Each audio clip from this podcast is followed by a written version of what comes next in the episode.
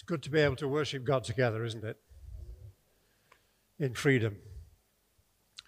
I've been very struck recently by the person of Elijah, not just as a prophet in the Old Testament, but as a notable figure in the New Testament and beyond. Now, when I say and beyond, I mean into us, into our generation. It says in James 5:17, Elijah was as human as we are. He was a man just like us. I find that both encouraging and challenging. Um, to think that a man like that could be compared to a man like me it blows my mind, really. But that's the, the word of Scripture. But Elijah was a, an outstanding prophet in the Old Testament. But he is one strange man because he also appears in the New Testament in person.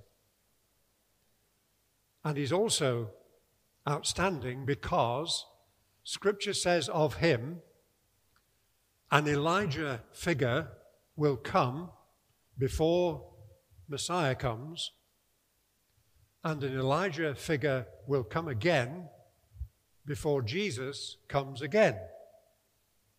Second coming, final judgment.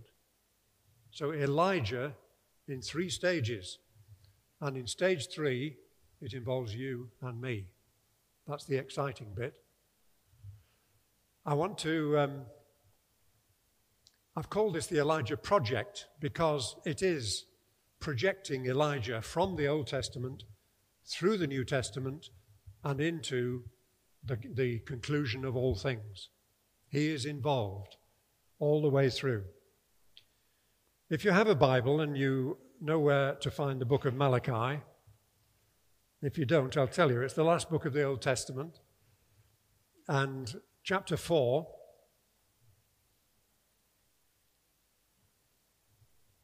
I'm reading in the New Living Translation.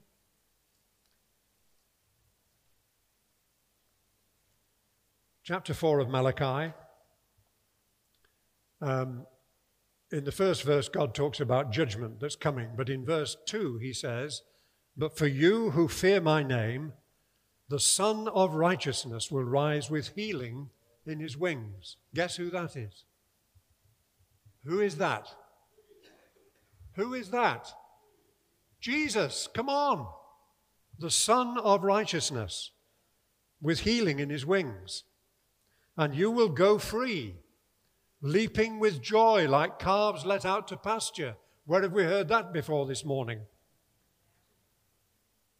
On the day when I act, you will tread upon the wicked as if they were dust under your feet, says the Lord Almighty. And then he says, Remember to obey the instructions of my servant Moses all the laws and regulations that I gave him on Mount Sinai for all Israel. And then he says, Look, I am sending you the prophet Elijah.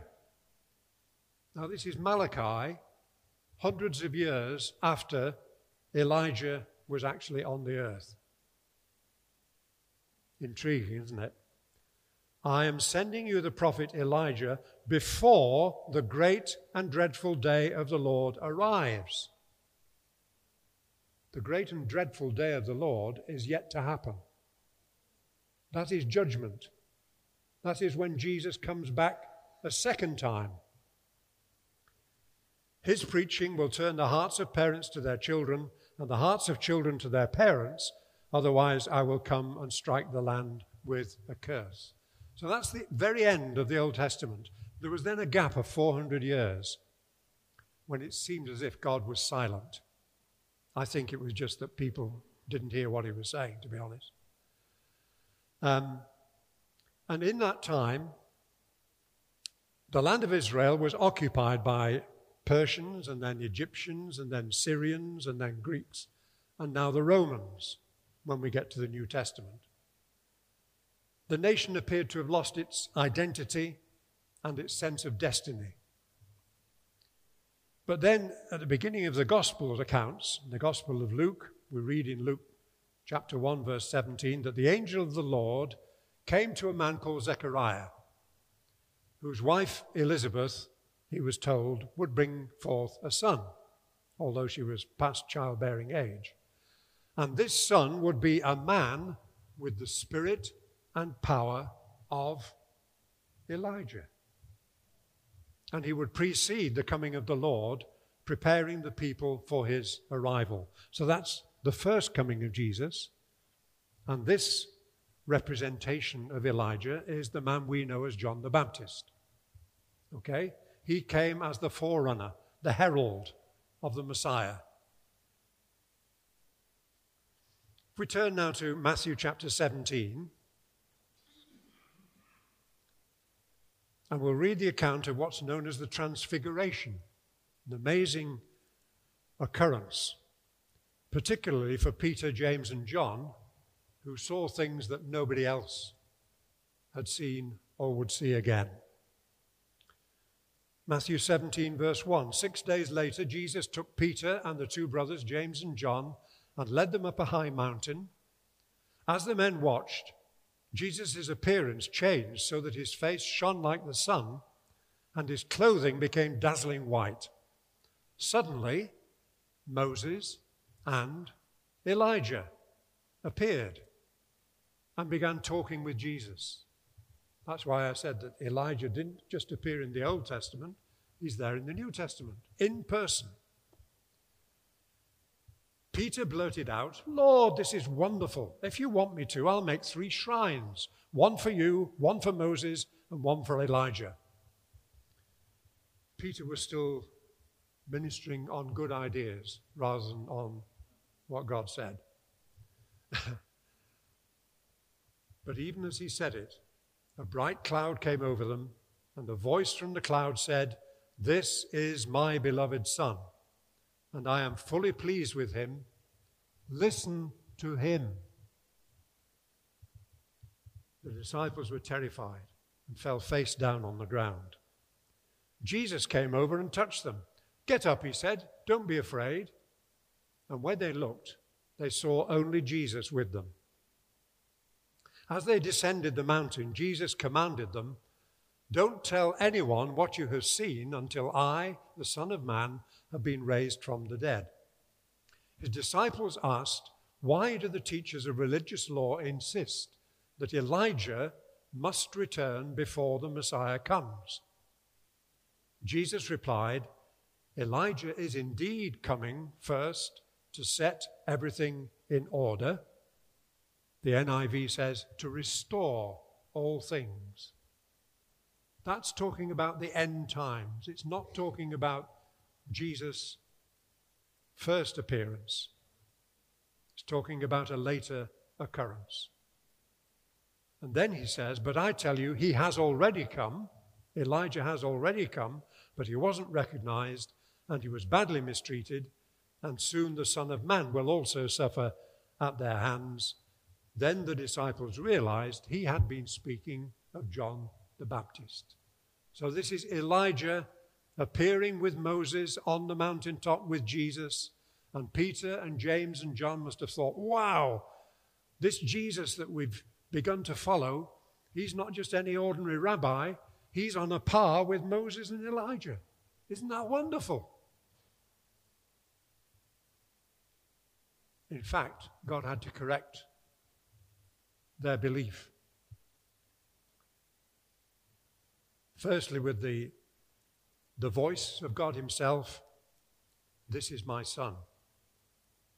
This is my son. You see him on a par with Moses and Elijah. He isn't on a par. He is unique. He is the Messiah, my son, the one in whom I am well pleased.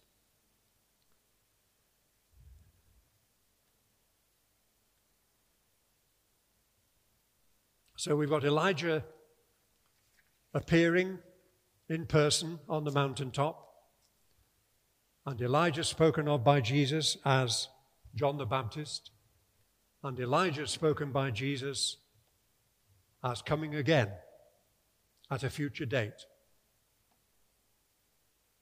So there's a line of ministry, if you like, comes all the way through from a remarkable Old Testament prophet through John the Baptist into the present age. Because the representation of Elijah before Jesus returns is the church, the church of Jesus Christ. It's interesting that that um, account of the Transfiguration comes between chapters 16 and 18 of Matthew, where you'll find the only two occasions when Jesus actually used the word church. And in both those chapters, he talks about the company of people who will bind and loose. They will bind things on earth that should not be there, and they will loose things from heaven that can be introduced. And that is our responsibility. And it was said of Elijah that he was a man who would bind and loose. So Luke 1:17 again John the Baptist will come in the spirit and power of Elijah. And then in Matthew, the church will have an Elijah style ministry so that everything will be restored and everything will be set in order at the second coming of Jesus. So that's our responsibility. That's our Elijah project, if you like. And it involves binding and loosing. When we pray, we're binding and loosing, aren't we? We're binding uh, injustice, we're binding poverty, we're binding uh, sickness, and we're releasing from heaven justice, peace, righteousness, health. That's why we pray. Yeah? Elijah was very good at this. He knew how to bind and loose with the authority of God. Remember, he proclaimed a drought in Israel. And he bound up, as it were, the rain clouds for three years.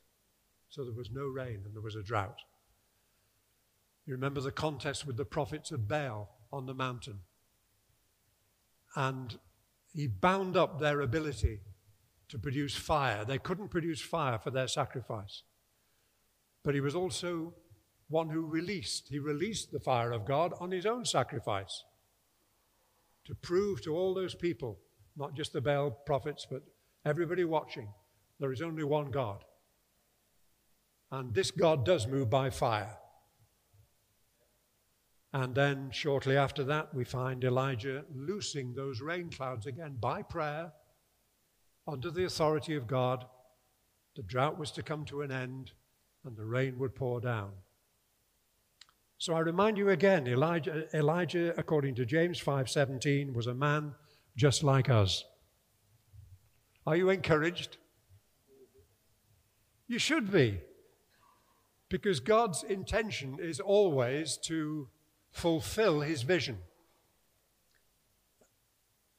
The prayer that uh, Jesus taught his followers, which many people say week after week, at the heart of it is that whatever is in heaven will be reproduced on earth.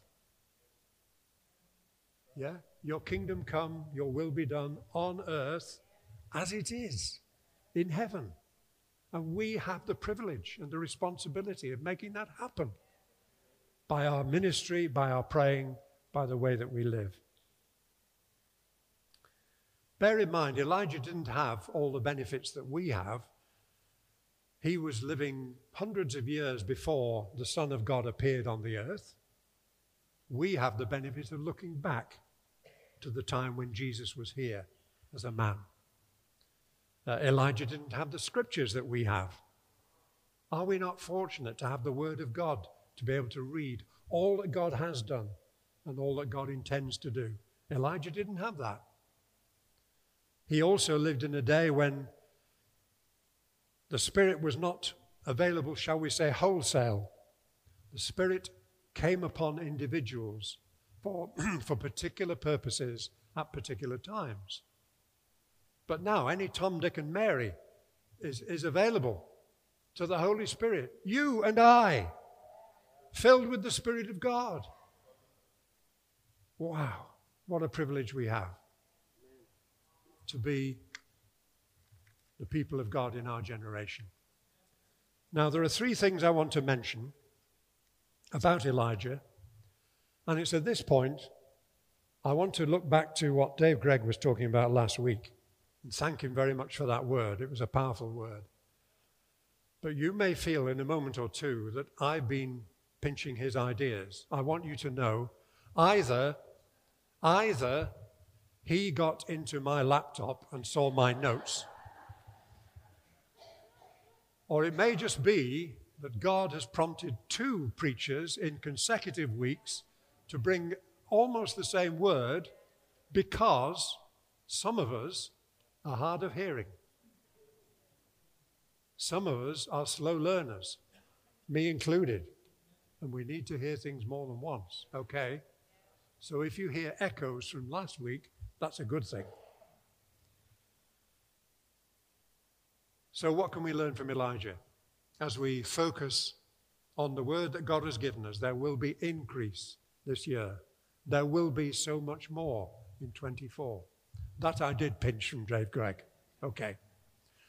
And number one, it's the same words that he used last week provision. Okay? Provision. I remember once, it's a, a few weeks ago now, I was leading on tithes and offerings. And I said then, and I say now, that when we get the clear vision of what God wants us to be doing, He will then bring the provision. Vision first. See where you're going. Hear what God is saying and go for it 100%. And God will supply all your needs. That's the way it works. Vision first and then provision. Now, for Elijah, he declared God's imposition of a drought on Israel. The people and the king, especially, had to learn some important lessons. But while the drought was on, God made provision for Elijah. It wasn't exactly a weekly delivery from Waitrose because it was ravens supplying him with meat. Can you believe that? They didn't have health and safety in those days. It's perhaps a good thing. I would, I suppose if I was desperate, desperate, I would, but just to picture that, here comes a raven with some meat in its mouth. Ah, should I? Well, I'm desperately hungry. Perhaps I will. This is God's provision. Thank you, Lord. Um, and he was camping by a stream, so that was his, his, his liquid supply. But then the, the stream dried up, the drought continued. But there's more provision. And again, it's not Fortnum and Mason, but it's a poor widow who is about to die of hunger. And Elijah is sent to her, and he approaches her and asks for a bite and a drink. And she knows she has nothing whatsoever that she can offer him. She's about to bake the last meal that he, she and her son will eat, and then their expectation is, we will die of hunger. And this man comes along and asks for food. How's that for a test of faith? you know, sometimes people try and bargain with God. They say, God, if you will um, heal me of this particular thing or heal that person, that dear friend of mine, then I will. I will tithe or I will pray more or I will do whatever. We try and bargain with God. It doesn't work like that. God says, You tithe, you do things my way, and then see what provision I will bring. Get the vision first, and the provision will follow. Elijah promises this poor lady that if she first gives him something to eat, she will then have enough for herself and her son, not just for one meal, but continuing. And that's exactly what happened. The supply of flour and oil continued until the drought was finished. The provision of Almighty God for an insignificant little woman like that. And the man of God came to her. And you and I may think, well, we're a bit like that woman. What have I got to offer in the service of God? I'm not really that gifted. Well, if you've got something equivalent to a handful of flour and a few drops of oil, you have got something. You have got something. Every single one has got something to offer to God. And there are opportunities that the church provides, are there not? Um, we had a carol service. It was lovely to see how many non church people were here for the carol service. We had a New Year's Eve do at Mike and Alice, and there were non church people there. They'd been invited. They came along. We've got Alpha starting tomorrow. Wonderful opportunity. God's provision to meet people's spiritual needs. Burns night this coming week. Invite friends, invite neighbors. I've got two neighbors coming. Hallelujah. God's provision through the church, through you and through me. Whatever we have, we bring it to God and say, Lord, it's yours. I'm yours. You can have it. So, number one, provision. Number two, prayer. Let's look in James chapter 5, please. Verse 16. Thank you, whoever's at the back there. Claire, yes, good job, well done. Uh, James 5:16 confess your sins to each other and pray for each other so that you may be healed. The earnest prayer of a righteous person has great power and wonderful results. This is where we got the verse we mentioned earlier. Elijah was as human as we are, and yet when he prayed earnestly that no rain would fall, none fell for the next three and a half years. Then he prayed for rain, and down it poured. The grass turned green, and the crops began to grow again. The word earnest or earnestly comes in twice in those few verses. And it prompts the question how earnest are we in our praying? How earnest are we in our praying? If the future of this church depended on your prayers, would it survive? I'm asking myself that as well as you. How determined are we that God's kingdom will come and God's will will be done on earth as it is in heaven? I was too young to remember D Day when Allied troops were about to embark on uh, a crucial phase of the Second World War. It was the invasion of, of Normandy, and the tide would turn. But I've since read how the President, President Roosevelt of the USA and King George VI both called their respective nations to prayer at that particular time. You may say, was it desperation? Well, I'm sure there was an element of desperation, yes. We'll do all we can, but please, God, would you help us uh, to quell this nasty stuff that's going on across the world? A God of justice and goodness. He's available for prayer, He makes Himself available. And if we can engage with a God who loves righteousness, loves justice, loves goodness, why would we not? And people did pray. And if we're serious about reaching our neighbors and our neighborhoods, reaching our nation, reaching the nations of the world, the one absolutely indispensable requirement is earnest and persistent prayer. There's no alternative. A bit later on in Elijah's story, sorry about that, um, the widow lady's son died.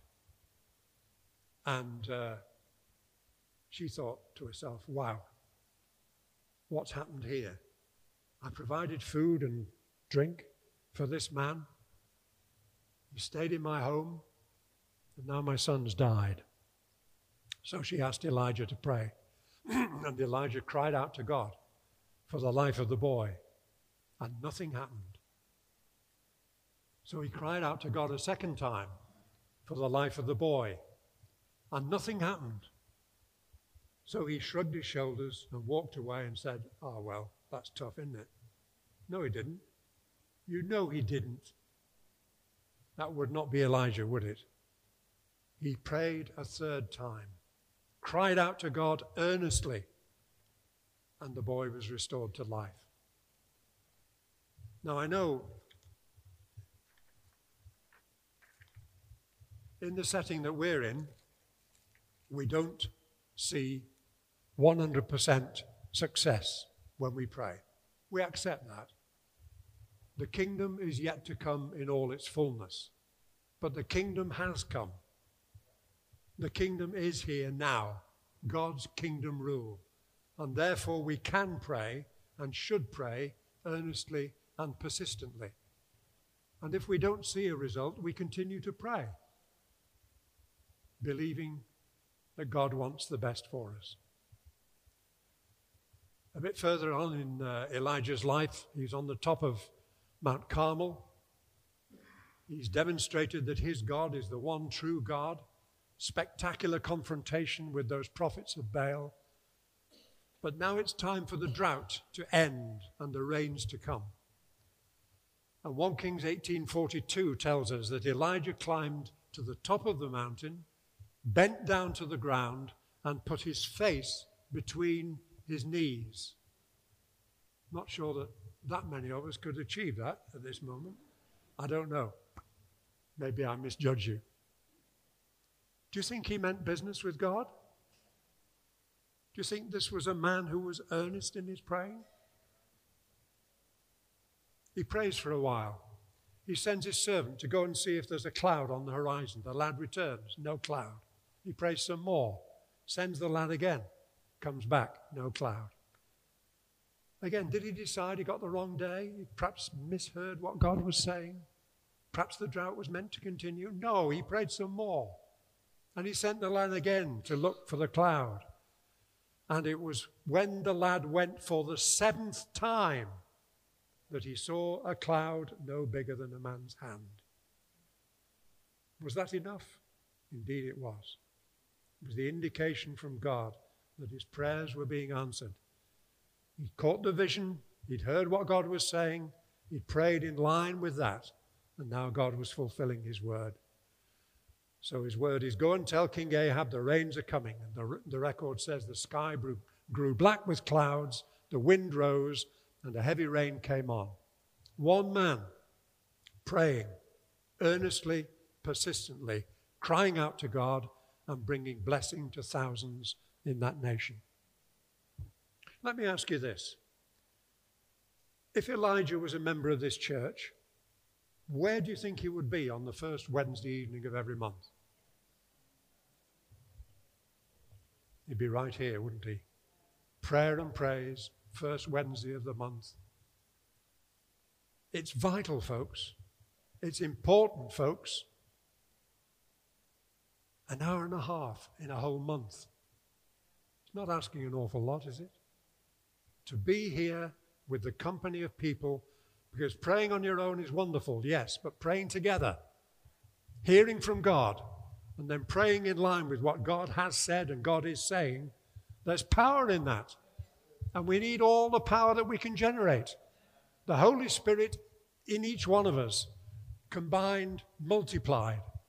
And the power of that we cannot imagine the effect of our prayers. God, of course, could do it entirely without us, just with a click of his fingers, as it were. But he chooses not to. He chooses to use you and me. And he makes available to us this priceless gift of prayer, access to the throne room of heaven. And we say, well, it's cold tonight. I think I'll stay in by the fire or there's something good on the television. Oh God. Please forgive us. So it's provision, it's prayer. And the third thing, again, an echo of Dave Gregg.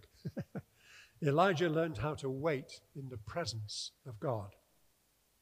He needed constantly to see things from God's perspective. He needed to hear clearly from God. I remind you again, he didn't have the scriptures that we have. So his relationship, one to one with the living God, was absolutely vital. As you read the story of Elijah in the Old Testament,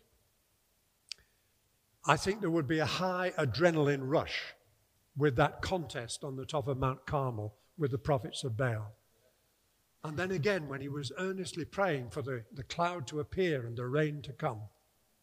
But you read after that, And this is why Elijah is a man so much like us, so very human, although mo- moving mightily in the power of God.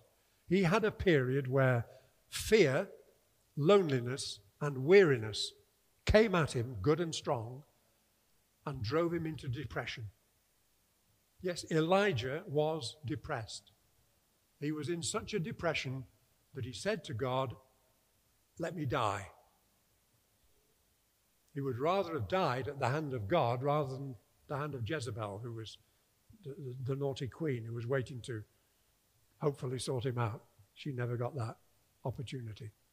But he told God he wanted to die. This man who'd been used so magnificently. Did that end his usefulness to God? No. God met him at his point of need, as he always does to those who cry out to him.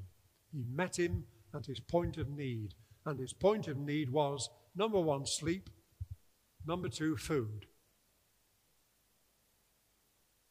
And then again, more sleep and more food. Very practical, very down to earth. Not reddening the heavens, just have a sleep, have a rest. Let your mind and your spirit be at rest. Now, there's some food, have some food.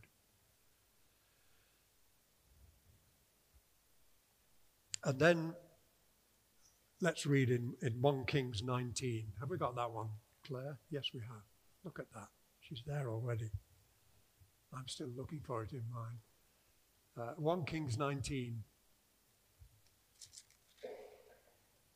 Um, verse 11.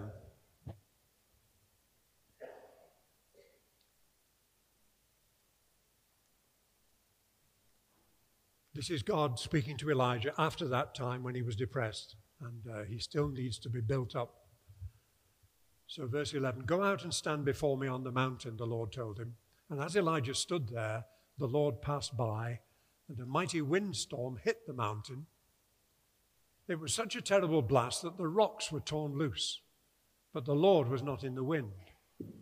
After the wind, there was an earthquake, but the Lord was not in the earthquake. And after the earthquake, there was a fire, but the Lord was not in the fire. And after the fire, there was the sound of a gentle whisper. When Elijah heard it, he wrapped his face in his cloak and went out and stood at the entrance of the cave. I think there's something in me that, that longs for the spectacular. And Elijah had had the spectacular on Mount Carmel. That was wonderful. Fire of God coming down on the sacrifice. But this time, this was not God's way of working. Not the fire, not the earthquake, not the wind. A still, small voice. But God manifesting himself, making himself known in a particular way at a particular time to a particular person. And that's the way that God works. Sometimes things happen that we can see, things happen that we can hear, things happen that we can touch and say, yes, that's the presence of God. You hear people sometimes talking about meetings, oh, wasn't the presence of God very real there? And all that's happened is they get a nice, warm, gooey feeling because the worship team were up to, the, up to scratch or whatever it was. I'm not saying that happens here because I do believe that we experience the presence of God. But the presence of God manifests in different ways, different times. And one of the ways, of course, is the supernatural gifts of the Holy Spirit.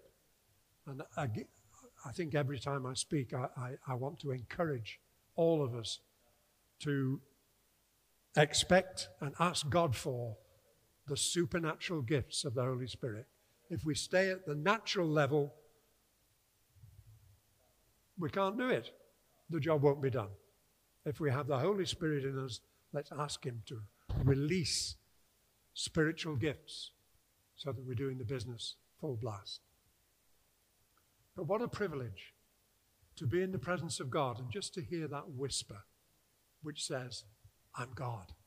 I'm with you. I love you. I've got plans for you. Don't be afraid. And the same is true for us. It may be with fire, it may be with fireworks and explosions and so on. It's more likely to be a whisper, which sounds exactly like your voice as you wait on God. Waiting on God is the key. Being in His presence. Psalm 84, verse 10 A single day in your courts is better than a thousand anywhere else.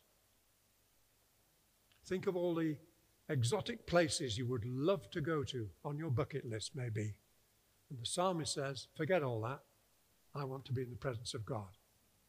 That is number one on my bucket list. And remember what Isaiah uh, wrote Those who wait on the Lord, I think Dave mentioned it earlier, they will mount up on wings like eagles. They will run. We're getting lots of running this morning, aren't we? And not be weary. They'll walk and not faint. Folks, we have kingdom work to do. And it's vital that we use kingdom methods to do it. So, I will just give this warning. I will say this.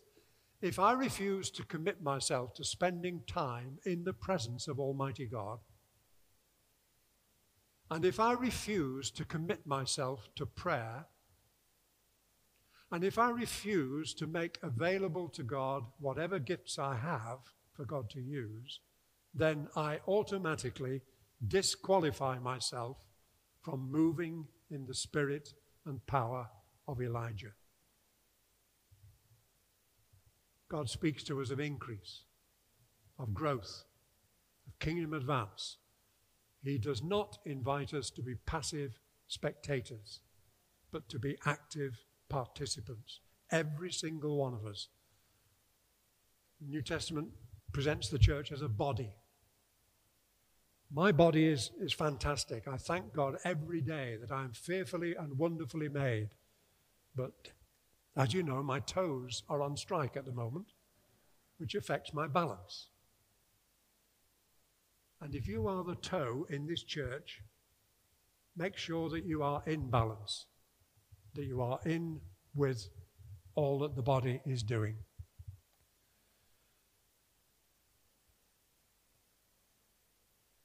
Amen.